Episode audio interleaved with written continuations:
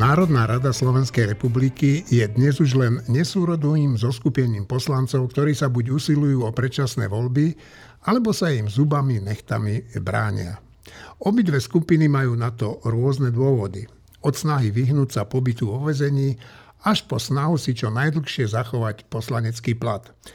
Bude to rôzne, ale ten výsledok je čistá katastrofa. Ani včera sa nepodarilo otvoriť schôdzu parlamentu a tak sa toto zoskupenie ctihodných mužov a žien stretne až o týždeň. Som si istý, že v týchto ťažkých časoch nie je nič horšie, ako ukazovať občanom a svojim voličom, že nie sú schopní efektívne vládnuť a príjmať zákony. A pritom stačilo tak málo. Všetko sa to pokazilo na egu jedného politika, ktorý sa v mene zachovania svojej moci a ministerského kresla rozhodol obetovať väčšinu v parlamente a rozbil vládnu koalíciu. Je len otázkou času, kedy sa nájde dostatočná zhoda na tom, že ešte aj tie predčasné voľby budú lepšie ako táto nemohúcnosť, ktorú nám tu okýptená a zdiskreditovaná vládna koalícia dennodenne predvádza. Väčšina Slovákov si to už myslí a teraz ide len o to, kedy si to bude myslieť aj dostatočný počet poslancov. Čas, kedy sa rozlúčime s Hegerovou vládou, sa neodvratne blíži. Počúvate podcast Týždeň s týždňom, tak ako zvyčajne. Aj dnes sú tu Šimon Jeseniak, Martin Mojžiš, Tomáš Zálešák, Štefan Hríb a Eugen Korda. Chýbať bude Marina Gálisová. Tu postihol COVID, No a náš e, kolega Juraj Petrovič je v zahraničí. No, e, sú aj dôležitejšie udalosti vo svete a vo vesmíre, ako je vojna na Ukrajine alebo tieto naše slovenské žabomyšie politické vojny. A to je planetárna obrana. Martin, čo sa podarilo NASA urobiť v týchto posledných dňoch? E, tá planetárna obrana, to sa myslí obrana pred e, nejakým vesmírnym telesom, či nejakým asteroidom, ktorý by prípadne mohol padnúť na Zem. A tie asteroidy sú veľmi uh, intenzívne sledované, pri ktorým by to prichádzalo do úvahy. Najbližších 100 rokov ne, nemá nič väčšie padnúť na Zem. A koncom toho ďalšieho storočia je nejaký asteroid, ktorý by akože mal zem trafiť, a možno. A otázka je, že keď sa také niečo má stať, takže či v tomu vieme zabrániť, ak je to príliš veľké na to, aby to zhorelo v atmosfére. A to, čo urobila NASA teraz prvýkrát, že si vyskúšala také volačo, ako vychýliť e, z jeho pôvodnej dráhy nejaký malý asteroid, veľký necelých 200 metrov. Tá, a to, čo urobili, je, že tam poslali nejakú sondu, sondu za niekoľko 100 milia, miliónov dolárov e, na to, aby ju zničili, na to, aby tá sonda vrazila do toho 200-metrového asteroidu, aby tam prišla v správnej chvíli, aby ho trafila, aby ho trafila dostatočne rýchlo na to, aby... A presne zražka... na to miesto, kde chceli. Áno, áno, tak musia ho trafiť, akože ešte raz má to 200 metrov, to no. trafiť není úplne jednoduché, musíš ho, musíš ho trafiť rýchlo, keď ty, to, čo ty chceš urobiť, e, nie je rozbiť tú, tú sondu, aj keď ona sa pritom rozbije, ale to, čo chceš urobiť, je prúdko naraziť do tej veci, aby si, aby si ju z jej dráhy vychýlil. To sa podarilo pred asi týždňom teraz sledujú, čo sa s tým asteroidom, do ktorého vrazila tá sonda, deje. On to bolo vymyslené tak, že to je taká dvojica asteroidov, že tento asteroid, do ktorého to vrazilo, obieha okolo takého, ktorý je asi 4 krát väčší alebo 5 krát väčší. A to, čo teda sa dá merať, je, že aká bola obežná dráha a obežná doba toho asteroidu pred tou zrážkou a po tej zrážke. E, pred tou zrážkou to bolo necelých 12 hodín, teraz tá, tá doba obehu teraz je tačo viac ako 11,5 hodiny, čo je väčší, väčšia zmena tej, toho, tej doby obehu a tým pádom aj tej trajektórie, než predpokladali. To znamená, že zatiaľ sa zdá, že je to uh, veľmi úspešná, úspešná misia. Skôr ako sa ponoríme do tajov a kalných vôd našej domácej politiky, poďme na Ukrajinu, lebo tam sa dejú tie podstatné veci, ktoré ovplyvňujú celý svet. Len skratke. Kertský most sa ocitol v plameňoch. Čas vozovky sa zrútila do mora a Rusko ako odvetu spustilo celoplošné bombardovanie energetických a civilných cieľov po celej Ukrajine. Ukrajinská armáda však napriek tomu oslobodzuje územia, ktoré ruská armáda okupuje. Tá podľa niektorých zdrojov často neustupuje, ale doslova uteká a za sebou necháva množstvo vojenskej výzbroje a munície. Vraj sa tak stala najvýznamnejším dodávateľom ťažkej obrnenej techniky, ktorú Ukrajina používa v bojoch. No, kolegovia, máme tu novú eskaláciu tej vojny. Štefan, je to nejaká veľká hrozba, alebo Ukrajinci sa tomu ubránia a budeme im dostatočne pomáhať? Ako to vidíš? No vidím to tak ako každý týždeň, uh, už posledných 20 týždňov, čiže vlastne neviem, neviem úplne viem niečo nové povedať. Uh, fakticky sa stalo len to, že uh, Ukrajinci sa bránia na svojom území, v skutočnosti aj ten, ten most a Krym je ich územie, čiže, čiže ta, to, to, to my sme len takí zábudliví, alebo to, akože tá, tá Putinová taktika je, že my vlastne nakoniec tak podvedome príjmeme, že Krym vlastne patrí Rusku a teda aj ten most je ruský a teda vlastne aj tie, ten Donbass a, a, a Luhansk a neviem, je tiež tak trocha ruské a vtedy potom budeme hovoriť, že tak vlastne tí Ukrajinci prečo tam vlastne útočia. Alebo prečo, tam, prečo na ten most niekto vôbec zautočil? Však most je civilná vec. No lenže to tak nie je. Cez ten most prichádzajú zbranie. E, tie, tá, ten Luhanská a Donetská oblasť je ukrajinská oblasť, kde je cudzí agresor a teda brániť svoju vlast, to musíme stále opakovať od 24. februára, brániť svoju vlast, svoju slobodu, svoje územie je elementárna úloha štátu, ináč na čo by štáty existovali, ak by nebránili svoje územia. Čiže to, čo sa udialo na tom Kerčskom moste, je správna vec, lebo to slúži obrane krajiny. To, čo robia Rusi ako odveta, je nie že nesprávna vec, ale je, že že brutálna vec, lebo e, na útok na e, infraštruktúru odpovedajú útokom na, na civilné obyvateľstvo okrem infraštruktúry, na civilné obyvateľstvo. Čiže to je zo všetkých strán jasné, ako to je. To, že na Slovensku tá diskusia nie je úplne jasná, to je smutné, ale akože, keby sme si zachovali chladnú hlavu a že normálne sa na to pozreli, tak je to úplne jasné. Ukrajina sa bráni na vlastnom území, Rusi útočia na cudzom území, Ukrajina má právo sa brániť, Rusi nemajú právo útočiť. Všetko ostatné sú všelijaké propagandistické reči. Či teraz je to, že nebezpečnejšie, vojna je vždy nebezpečná od začiatku, že my, my si tu tak z tepla hovoríme, že či je to nebezpečnejšie, ale však tí Ukrajinci 10 tisíce tam už zomreli. To není, že Vtedy to bolo menej nebezpečné, že tí ľudia tam zomierajú od začiatku. Je to rovnako silno, veľmi nebezpečné, smrteľné, čo sa tam deje. Ak teda hovoríme náhodou o tých jadrových zbraniach, že či je to v tom zmysle nebezpečné, že, že teda Putin teraz bude hovoriť, že bráni to ukradnuté územie ako ruské územie a keď teda Ukrajinci to v úvodzovkách ruské územie chcú oslobodiť, tak on použije jadrovú zbraň. Ja by, zo všetkého, čo, čo som o tom čítal a čo som sa o tom rozprával, sa mi zdá, že sa to nestane, ale aj keby sa to stalo, nič to Putinovi nepomôže. Lebo čo, čo akože sa stane, že on na, na tých Ukrajincov dá nejakú malú jadrovú, jadrovú zbraň alebo jadrový výbuch a čo? Čo sa čo akože očakáva, že v tej chvíli Ukrajinci povedia, že aha, no tak v tom prípade si zober celú Ukrajinu.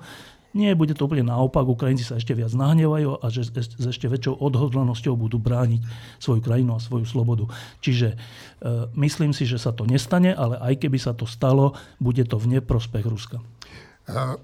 Skôr než dám Tomášovi slovo, tak by som rád povedal, že dnes šéf e, NATO e, vyhlásil, že e, ak Ukrajina túto vojnu prehrá, tak to bude aj prehra na to, čo sa Rusi okamžite chytili že, a povedali, že no vidíte, my máme pravdu, že je to vojna e, NATO a Západu proti Rusku. No ale to, čo Števo povedal teraz, to úplne vyvracia. Tomáš. No po, po prvé, Kerčský most je legitímny cieľ e, vzhľadom na jeho zjavný vojenský význam. Toto je pre mňa základná téza všetky ostatné špekulácie o tom, kto to urobil, jak to urobil, či to urobil, sú, sú, sú v tejto chvíli nezaujímavé. Je to legitímny cieľ. Poďalšie, No áno, Rusko, Rusko sa zjavne dostalo do situácie pre ukrajinský terén, tak povediať symbolickej, totiž zabrdlo do bahna. A v tom bahne je ťažké, rovnako ťažké napredovať, ako z neho vybrdnúť. A pokiaľ ide, v tomto kontexte vnímam aj tie e, masívne raketové útoky, ktoré síce Rusi nazývajú odvetou, ale ja si myslím, že to bolo ja by som čakal e, takúto eskaláciu v každom prípade v súvislosti so zhoršujúcou sa situáciou Ruska na fronte. A e, to znamená, no a pokiaľ ide o tie, o tie jadrové zbranie, budem to trochu opakovať, ale musím to opakovať, nepovažujem to za realistický scenár, čo je realistickejšie a čo má zaručený účinok, alebo môže mať e, bližšie e, zaručenému účinku, je strašenie jadrovými zbraniami. Jadrové zbranie ako psychologický, psychologický nástroj, psychologická zbraň v kontexte eskalácii konfliktu. E, toto všetko môže, môže signalizovať aj e, snahu ako si e, vylepšiť si skóre Putinovho režimu predtým, než by eventuálne zasadol k nejakému rokovaciemu stolu. Ale ešte späť chvíľočku k tým jadrovým zbraniam. Jadrové zbranie, alebo to, čo je a zase budem trochu opakovať, a nie kvôli tomu, aby som šíril nejaké, ne, aby som niečo spochybňoval, alebo šíril, šíril nejaké, nejaké, nejakú neistotu, nebodaj defetizmus, ale na to, aby sme boli pripravení na ďalšie scenáre. Totiž konvenčné víťazstvo pravidelných ukrajinských ozbrojených síl nad ruskými ozbrojenými silami je celkom dobre predstaviteľné, aj keď e, sa hovorí, a najskôr právom, že by potrebovali viac zbraní. E, to, e, ale je ako je známe, vojna, ktorá sa vyhrá vojensky na fronte, sa ešte stále dá prehajdákať za rokovacím stolom a samozrejme je tu možnosť ešte rôznych ďalších tých asymetrických spôsobov, e, ktorým, ktorým, ktorým je Rusko môže škodiť. Opakujem, na toto je treba byť pripravený. To tu ešte bude. No a pokiaľ ide o legitimitu e, zasielania zbraní Ukrajine. To je niečo, čo medzinárodné konvencie umožňujú. Západ koniec koncov nerobí nič horšie, než robilo Rusko a Čína v čase, keď Američania zabrdli do bahna vo Vietname. Dobre, mňa zarazil taký postoj Maďarska. Niektorí z ich politikov, neviem ktorý, ale myslím, že to bol Orbán alebo minister zahraničných vecí, vyhlásil, že o budúcnosti e, a konci tejto vojny a budúcnosti Ukrajiny by mal rozhodnúť americký prezident s ruským prezidentom. No tak to sa mi zdá ako úplne nehorázne niečo, na čo reagoval český minister zahraničných vecí, že e, už v žiadnom prípade sa nebude opakovať mnichov. Martin, ty to ako vidíš? Poprvé, slova nie všetkých Maďarov, ale rozhodne tých dvoch Maďarov, ktorých si spomínal, sa vôbec neoplatí komentovať. To sú ľudia, ktorí stavili na víťazstvo Ruska v tej vojne a prehrali už 24. februára. Čiže to je... Čo sa, čo sa deje teraz tam, podľa mňa ten útok na ten most bol vynikajúco urobený a vojenský význam je velikánsky. Najlepšia správa hneď z toho dňa, ja som sa úplne tešil, jak, jak malé decko, keď Rusi vyhlásili, že ešte v ten deň obnovili železničnú dopravu na tom moste, čo, čo podľa mňa evidentne znamená, že veľmi dlho tadiaľ nebudú premávať vlaky, ktoré budú prevážať vojenskú techniku. To znamená, že nie len cestná doprava, ale aj železničná doprava je tam veľmi, veľmi spomalená až znemožnená. Bude to trvať dni až týždne, kým, kým to dajú dohromady. Otázka je, jak to bude, či, či na ten most zautočia znova, akým spôsobom.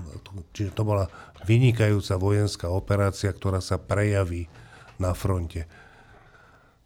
Tá odveta ruská podľa mňa vôbec nie je odvetou za toto. Za toto, že to, to bolo naplánované už skôr. To je odveta za to, čo sa stalo eh, pri, pri eh, pri Chersone, čo sa deje a hlavne, čo sa, čo sa dialo pri Iziume.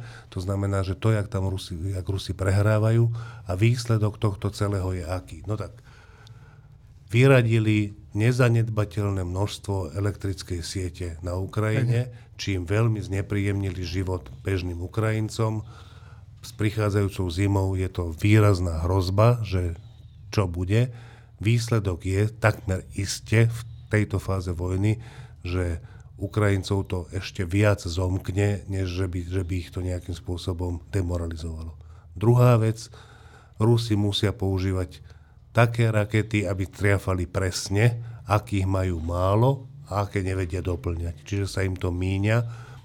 Vyžaduje si to obete, ľudské obete a obete ľudské neskôr, ktoré budú kvôli tomu, že je nedostatok tej elektriny, že sú blackouty všelikde na Ukrajine ale to vydržia a Rusi prichádzajú o dôležitú muníciu. Nemôžu v tom pokračovať dlhodobo.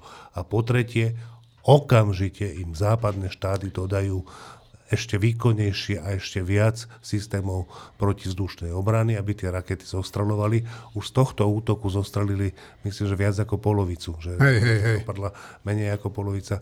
Toto sa zlepší, Rusi budú mať menej, čiže celkové ešte aj toto je, že dobrý vývoj tej vojny. Bohužiaľ, vo vojne je to často tak, že vyhrá ten, koho súper skôr príde o muníciu a o schopnosť doplňať tam techniku, tanky, dielostrelectvo, mu, a potraviny a tak ďalej. Pritom umierajú ľudia. Munícia sa míňa tak, že sa vystreluje, strieľa sa do ľudí alebo strieľa sa do techniky. Bohužiaľ, to je súčasť vojny. Ale keď sa deje to, že umierajú Ukrajinci a Rusi prichádzajú o posledné zvyšky moderných zbraní, presných rakiet a tak ďalej, to sú dobré správy, aj keď znejú strašne. Tomáš, skôr ešte dám slovo, tak by som len rád povedal, že Rusko má jednu fantastickú vec, ktorú ja obdivujem, že oni v priebehu pár hodín zistili, že ako sa ten útok odohral, chytili páchateľov, chytili spolupracovníkov a pritom všetci experti hovoria, že vlastne sa to tak, ako Rusi tvrdia, nemohlo odohrať že ten útok bol vedený úplne iným spôsobom. Nie je jasné akým, ale s vysokou pravdepodobnosťou, že ten útok na ten most bol vedený, mm, vedený buď loďou alebo raketou. Chce Šimon a potom Tomáš. To je len reakcia na komunikáciu Kremla, že keď všetky tieto veci, ktoré si povedal, Kreml hovorí, tak vie, že zahraničné auditorium si je plne vedomé, že to sa takto nestalo. Kreml komunikuje s domácim obyvateľstvom, ktorému musí poskytnúť nejaké vysvetlenie toho, že ako to, že ten útok neodvrátili, ako je možné, že sa ten útok stal, takže Kreml komunikuje s domácimi voličmi, ktorí sa čoraz viacej odkláňajú a naozaj z tej vojny prestávajú byť nadšení, keďže keďže začala mobilizácia, chlapi utiekli e, zbierať lesné plody a ešte to aj tá agentúra zverejní. Akože to je taký bizar, že už musíš byť naozaj, naozaj v... Dobre, Tomáš? Ja som mal len krátku poznámku k tomu, k tej komplicite medzi, medzi ruským a maďarským vedením. Rusko a Maďarsko sú dva štátne útvary dnes v Európe, ktoré majú niečo zásadne spoločné. To je nespracovaná trauma zo straty impéria odtiaľ aj tá solidarita Orbána s Putinom, ktorá má svoje zaujímavé historické korene. Ono sa to ťahá samozrejme do doby e, Trianonskej dohody, o ktorej sa s obľubou dnes hovorí v Maďarsku ako o traume, samozrejme, a traumou sa, ako vieme, dnes dá ospravedlňovať všeličo, takže keď sa dneska v Maďarsku povie Trianon, tak to znie, to znie ako Versailles za Weimarskej republiky takmer. No a v každom prípade tá história je zaujímavá. V roku 1919 boli ochotní dokonca viacerí sociálni demokrati v Maďarsku pridať sa ku komunistickému hnutiu Bélu Kúna a k republike rád, pretože skrze spoluprácu s bolševikmi, ktorí reprezentovali Rusko, ktoré taktiež prišlo o svoje imperiálne územia a prostredníctvom predpokladaného šírenia revolúcie v, v strednej Európe, čakali, teda si slúbovali, že sa im možno podarí získať späť určité územia stratené v dôsledku Trianonu. No, Števko, prepáč, ešte by som rád komu niečo povedal, že e, teraz som čítal také vyjadrenie nášho súčasného ministra zahraničných vecí, pána Káčera, ktorý sa vrátil z Polska, bol tam na návšteve a on mimoriadne zdôrazňoval význam našej úzkej a čo najúžšej spolupráce s Polskom. To je odpoveď zrejme aj na to, ako sa v tomto konflikte chová Maďarsko. Štefan. E, ešte k tomu Orbánovi, to je taká zaujímavá vec, e, nie úplne vojenská. E, poviem príklad najprv zo Slovenska, že teraz tu čelíme takej veci, že vláda je menšinová a vládne s podporou štyroch ľudí, ktorí kandidovali na fašistickej kandidátke. A je zaujímavé, že slovenskí konzervatívci, časť z nich to tak zľahčuje, lebo pre nich je dôležité, aby bola pri moci konzervatívnejšia vláda a nie liberálnejšia vláda, už vôbec nie progresívnejšia vláda a tak. Aj za cenu, že to je za podpory fašistov. Čo je také hrozné. No a teraz, či, ako to súvisí s tým Orbánom? Uh, Orbán, ale nielen Orbán, ale aj podobní tzv. konzervatívci v Európe, ale nielen v Európe, aj v Amerike, sú, majú, sú, majú, majú ten názor, že Európa, západná Európa a Amerika je taká akože príliš liberálna, skoro až taká akože dekadentná, diabolská a treba sa tomu postaviť. Čak Orbán má o tom viacero prejavov, že jak bude Maďarsko jedným z tých, ktorí zachraňujú Európu pred touto liberálnou smrťou. A to teraz hovorím ako človek, ktorý je priateľ aj liberálov, aj konzervatívcov, že, a že to je úplne zaujímavé, že títo ľudia a tieto politické strany a potom nakoniec aj štáty sú schopné potichu, oni nemajú odvahu to povedať nahlas, nemajú odvahu povedať nahlas, povedať nahlas, že chcú, aby Rusko vyhralo. To, to sa nehodí. Ale v skutočnosti robia také kroky, vyhlásenia a iniciatívy, napríklad, že zastavme sankcie a neposielajme zbranie, ktoré sú že priamým e, návodom na to, aby Rusko vyhralo. Že to je priama pomoc Rusku, že to oni navrhujú. Hoci to nepovedia. No a teraz, že prečo to navrhujú a prečo to e, robia? A ja si myslím, že to je naozaj tak a to je úplne, že, žia, to je úplne že šialená vec.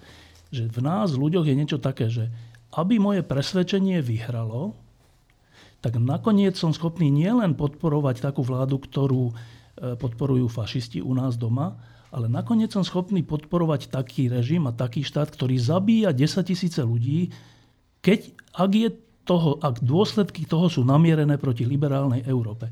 Že to je úplne smutné vysvedčenie nás ľudí, že k čomu sme schopní dospieť v obrane nášho súkromného presvedčenia. Tomáš? Ja si myslím, doplním, že v prípade Orbána nejde natoľko o e, ideologickú bigotnosť, ktorú podľa môjho názoru on skôr predstiera a je len smutnou pravdou, že tým dokáže robiť e, e dojem na, na, na mnohých ľudí. Tam ide práve o tú logiku, jednoducho, to, to, čo je problém na Orbánovi, je jeho, jeho postoj k stavu hraníc národných štátov v Strednej Európe nie jeho postoj k gender studies, aby som to e, zjednodušil. Ja myslím, že platí oboje. Oboje. No, veď sa hovorilo, že keď, začala, keď mala začať táto vojna na Ukrajine, že Orbán komunikoval s Putinom a tému slúbil, že niektoré územia sa budú môcť e, Ukrajine, e, Maďarsku vrátiť. Martin. No ale to, to je na tom také smutno smiešné, že ten Orbán stavil proste na zlého konia. A, a tým Maďarom sa to deje už 100 rokov, akože v každom veľkom konflikte sa buď, sú, buď sa hýbu na offsideovej čiare, alebo sú v offside. A Napríklad oni rozprávajú to, že áno, to, čo teraz treba urobiť, je zrušiť tie sankcie, lebo tie viac míli škodia sa, Európe. Míli sa, oni nehovoria, že zrušiť, že treba ich prehodnotiť. No však, dobre, no, však áno, no, však... dobre, dobre, že treba teda robiť niečo s tými sankciami, lebo, podstatná je tá druhá časť, že viac škodia Európe ako Rusku a budú to tvrdiť ešte 3 mesiace, ešte pol roka, kedy to, ak, jak strašne ubližujú tie sankcie Rusom, sa proste začne preukazovať viac a viac a viac. Všetci si tu rozprávame o tom, že aká ťažká zima čaká nás v Európe kvôli plynu, ale veď pl- zásobníky plynu sú úplne plné. Ale aká ťažká zima čaká Rusov. Čiže Orbán to bude hovoriť a hovoriť a hovoriť spolu aj s ľuďmi túto na Slovensku v takých médiách zvláštnych a výsledok bude, že čoraz evidentnejšie a evidentnejšie bude, že to nie je pravda, až kým to skončí tak, že tí Rusi prehrajú. Šimon? No ja na marko tých konzervatívcov, tak tento týždeň sa mimo iného, ale mňa sú to skôr pseudokonzervatívci alebo, alebo nacionalisticky zameraní ľudia alebo čo iné. Tak tento týždeň bolo mimo iné stretnutie, a, kde boli ľudia typu Eduarda Chmelára, Ľuboša a bol, tam, a bol tam aj tzv. divný Janko, teda Janko, Jan Čarnogórsky, ktorý toto sú jeho najnovší kamaráti, teda asi posledných 5-7 rokov. No a ešte k tým konzervatívcom, tak naozaj, ak niekto si želá víťazstvo Putina, víťazstvo Mordoru a Ruska, v mene toho, že sa bojí, že liberálov alebo progresívcov, no tak mňa naozaj nikto nemôže obviniť, že by som fandil progresívnym e, tendenciám na Slovensku alebo progresívnej politike, ale že naozaj, že stotožňovať ich s absolútnym zlom alebo obávať sa ich totálne nie, nie je na mieste. Tak nerozumiem to obave istých konzervatívcov, ktorí sa boja toho, že by boli napríklad, že uzákonené, že registrované partnerstva, ale veď oni sa nemusia registrovať, že nemusia zrazu sa preorientovať, začať žiť s mužmi alebo fajčiť marihuanu alebo niečo podobné. Takže ten strach je až iracionálny, že čoho sa tak veľmi obávajú, ak by sme 4% populácie umožnili, že registrovať sa a zvýšku by sme nenivočili životy, pretože si dajú v piatok večer jointa. No, a Ukrajinu necháme na pokoji na chvíľku a ideme e, do tej našej krásnej domácej politiky. A keď som rozmýšľal, že čo sa vás pýtam ako e, prvú vec, tak som si povedal, že e, bude to správa Stasoru, ktorú som si prečítal. A tá správa Stasoru znie takto. Novelu, novelu ústavy Slovenskej republiky z dielni Sme rodina, ktorá by mohla viesť k skráteniu volebného obdobia vetoval líder Olano Igor Matovič. Sme rodina, preto stiahne svoj návrh a chce podporiť podobnú novelu od Tomáša Tarabu, nezaradeného, čiže, e, ktorý kandidoval na tej fašistickej strane. Kolár k nej avizuje aj pozmenujúce návrhy. SAS takýto návrh nepodporí. No tak, čo sa nachádzame v akom štáte, že, že, že takto rokujú o novele ústavy. Šimon. No tak v prvom rade sa nachádzame v štáte, kde je menšinová vláda, ktorá o podpore svojich zákonov zjavne nepreferuje rokovať s SAS, teda s najbližším bývalým partnerom, ale spoliehajú sa na ľahšiu cestu a spoliehajú sa na cestu, že budú rokovať eh, s Filipom Kufom, Marianom Kufom alebo Marošom, Marian Maroš, a, a, a starabom a, a obchodovať s nimi. Ja nemyslím, že obchodovať, že si navzájom posielajú peniaze alebo niečo podobné, ale je evidentné, že, že Taraba sa cíti prísila a z dobrých dôvodov tak tá vláda naozaj v princípe stojí a padá častokrát práve na týchto troch hlasoch. A v tej politike chce, chce Taraba s Kufovcami pokračovať a uvedomujú si, že majú že majú pol percenta alebo percento. No, na nejakej kandidátke kandidovať musia a Boris Kolár veľmi otvorene komunikuje, že pre ňoho to nie sú fašisti, ale sú to pre ňoho tvrdí, e, tvrdí kresťania. Ja som si tento týždeň prechádzal Facebooky týchto troch poslancov a treba priznať, že oni tam nemajú otvorenie antisemické alebo otvorenie antiromské alebo, alebo, alebo podobné, podobné vyjadrenia. Ja som si so záujmom vypočul reláciu Bráňa Závodského, v ktorej bol minister Krajniak, eh, myslím, že to bolo dva dní dozadu, dnes bol Matovič, mm. včera bol Krajniak.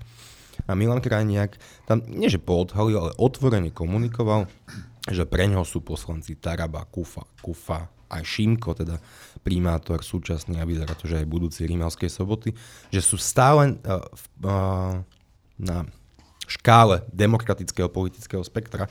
Ja si to nemyslím, ale dôležité je to, čo si myslí Sme rodina a Sme rodina zjavne bude mať o týchto poslancov záujem a pokusí sa ich kooptovať a dať miesto na kandidátke. Martin? A tam si treba si uvedomiť, že, že títo traja, respektíve štyria poslanci, že akú hrajú úlohu, to je ad hoc v rôznych situáciách iné. To znamená, že teraz, keď to predloží Taraba a e, sme rodina bude, bude teda prípadne hlasovať za to, bez ohľadu na Matovičové veto ich vlastného návrhu, tak podstatné je, že s kým bude za to no, no. hlasovať a to znova bude, bude Smer a hlas a Kotlebovi neodídení poslanci. To znamená, že oni môžu hrať tak, také hry a aj hrajú.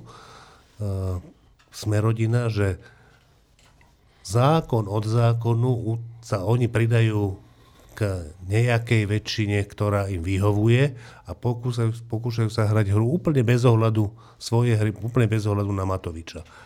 Ale ani oni nemajú komfortnú pozíciu, lebo napríklad niekedy nevedia otvoriť schôdzu k štátnemu rozpočtu, čo je úplne kľúčová vec. To znamená, že na prvý pohľad, takto každopádne, jak sa tu hovorí, operaty určite nemá v rukách ani Heger, ani Matovič Zdá sa, ako keby ich mal veľakrát Boris Kolár, ale v kľúčových veciach, ako je rozpočet, tohto ročný navýšenie a budúcoročný schválenie, nemajú, to nemá proste v rukách nikto. No, Saska trošku áno. Saska to má v rukách, ale len v tom, že, že, to, že to blokuje. Akože. Jasné. Uh, Šimon. Ja len chcem dodať, že sme rodina, nech si o nej myslíme čokoľvek, ale sa správa už mesiace a celé volebné obdobie konzistentne v drvej väčšine, aspoň v tom, že Milan Krajniak, Boris Kolár a Spin Doktori sme rodina, celý čas komunikujú jedno posolstvo, že oni budú rokovať s kýmkoľvek a pretože si vážia voličov tých poslancov, Áno. nie samotných poslancov, tak oni do istej miery predikovateľní určite sú. Dobre, Štefan. Nemyslím si, že sme rodina sa správa konzistentne. Ako on to myslel v úvozovkách. Oni sa správajú ako konzistentný chrapu. Púvne, tak presne. Tak to myslel aj Šimon. To neviem. Ale že uh, ty si začal celú túto, uh, celý tento podcast Dieňo takou, takým úvodom, že taký je ten blázninec už uh, akože v parlamente, že už vlastne by možno boli aj lepšie predčasné voľby, respektíve, že už sa budeme lúčiť s vládou eh, Eduarda Hegera skôr alebo neskôr. A ja to aj chápem, že ľudia majú taký pocit, že a tak počkaj, tak zase ne, nebola otvorená schodza, alebo bola a neprijali to, zase to odložili o týždeň a není jasné s kým a teraz to je Tarabovci, zase mm. fašisti, to je hrozné. Nech už to skončí, to je úplne prirodzená ľudská vlastnosť aj demokratických voličov. Ale ja na to hovorím, že, že e, takú na, na prvý pohľad odvážnu tézu, že niekedy je lepšie vydržať blázninec ako normálnu situáciu pod vládou Smeru a Hlasu a, a neviem koho.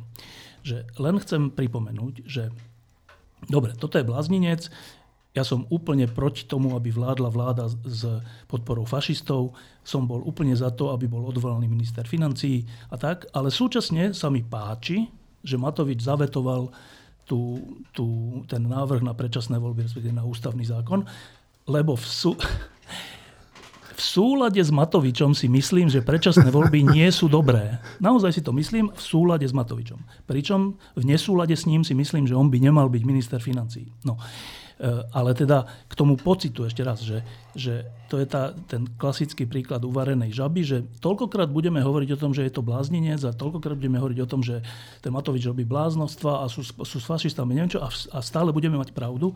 Až nám v hlave skrsne myšlienka, že radšej nech to skončí. To je ten, to je ten Miklošovský bonmot, že radšej, rýchle, radšej Hrozný koniec, koniec, než hrôza bez konca. Áno. A ja si myslím, že niekedy musíme vydržať aj hrôzu bez konca. Naopak, na rozdiel od Ivana Mikloša, lebo akože čo tak očakávame od tých predčasných volieb? Že skúsme si to tak akože racionálne povedať. Že dobre, tak skončí tento blázinec, to je pravda. A čo sa začne? Čo sa začne? Tak z dnešných prieskumov máme, že 20% hlas a 15% E, smer, to je 35, a ešte republika, neviem koľko, 7 alebo neviem koľko, tak 42, cez 40% majú, že tri strany a ešte k tomu je smer rodina. To, tak, dobre, tak to už, že 50% majú strany, ktoré to bude aký blázinec, keď tie budú vládnuť. Čo sa stane s vyšetrovateľmi, tzv. čurilovcami? Čo sa stane so špecializovaným trestným súdom? Čo sa stane s kauzou mýtnik, hen takou kauzou, tak, tak, takou kauzou? Kam sa vráti Bodor? Čo sa stane s vyšetrovaním vraždy? Toto všetko, toto všetko e, si podľa mňa treba opakovať každý deň pri znechutení z bláznica, ktorý tu dnes máme, lebo toto všetko je podľa mňa oveľa horšie. Dobre, Štefanček, možno máš pravdu, ale ja sa ťa spýtam, že, že ak táto vláda bude takto vládnuť, tak nebudú tie výsledky volieb, ktoré už sú e, zahumnáme aj tie normálne voľby, že koľko rok a pol, tak nebudú tie výsledky volieb ešte horšie a nestane sa presne potom to isté, čo teraz hovoríš? Nie, lebo, lebo neviem, aké budú tie výsledky volieb, ale e, dôverujem ľuďom, ktorí hovoria, že tie vyšetrovania, súdy a odvolacie súdy, ktoré teraz sa začala kauza mýtnik na súde, teraz, hej, hej. včera, predvčerom, že, že tie je dôležité dokončiť, nech sa deje, čo sa deje. Je dôležité ich dokončiť. Potom, čo už urobia ľudia vo voľbách, je ich vec. To je akože naša spoločná zodpovednosť 5 miliónov ľudí. Ale nenechať dokončiť tieto vyšetrovania, a ohroziť ľudí, ktorí do toho dali celú svoju kariéru a celú svoju osobnosť a budúcnosť svojej rodiny a, a všetko, je úplne nezodpovedné. Dobre, kto chce? Martin? Tak nie, Tomáš. Vidím, že Tomáš. Smutný je údel národa, ktorému vládnu elity vykazujúce vyššiu schopnosť postarať sa o seba, než o veci verejné. To je všetko? No, náprava tohto stavu e, nebude krátka a jednoduchá. To nenapravia jedny voľby, ani dve, tri, hmm. dve, tri rozhodnutia. Martin? Tomáš, nám tu vládne Oľano a sme rodina. To nie sú elity v nijakom, absolútne nijakom význame toho slova. No dobre, tak ja si myslím, že už tu ani nemáme kam pokračovať. Bolo e, povedané skoro všetko. Tak, Tie úvodzovky si nevidel. tak e, ja by som na záver pozdravil našu milú kolegyňu Marinu, ktorá mi dnes napísala, že už nemám ani hlas a že začalo to tak nenápadne. Tak e, milá Marina, prajeme ti skore uzdravenie, aby si tu o týždeň mohla sedieť znovu s nami a našim poslucháčom prajem pekný zvyšok týždňa. Do počutia.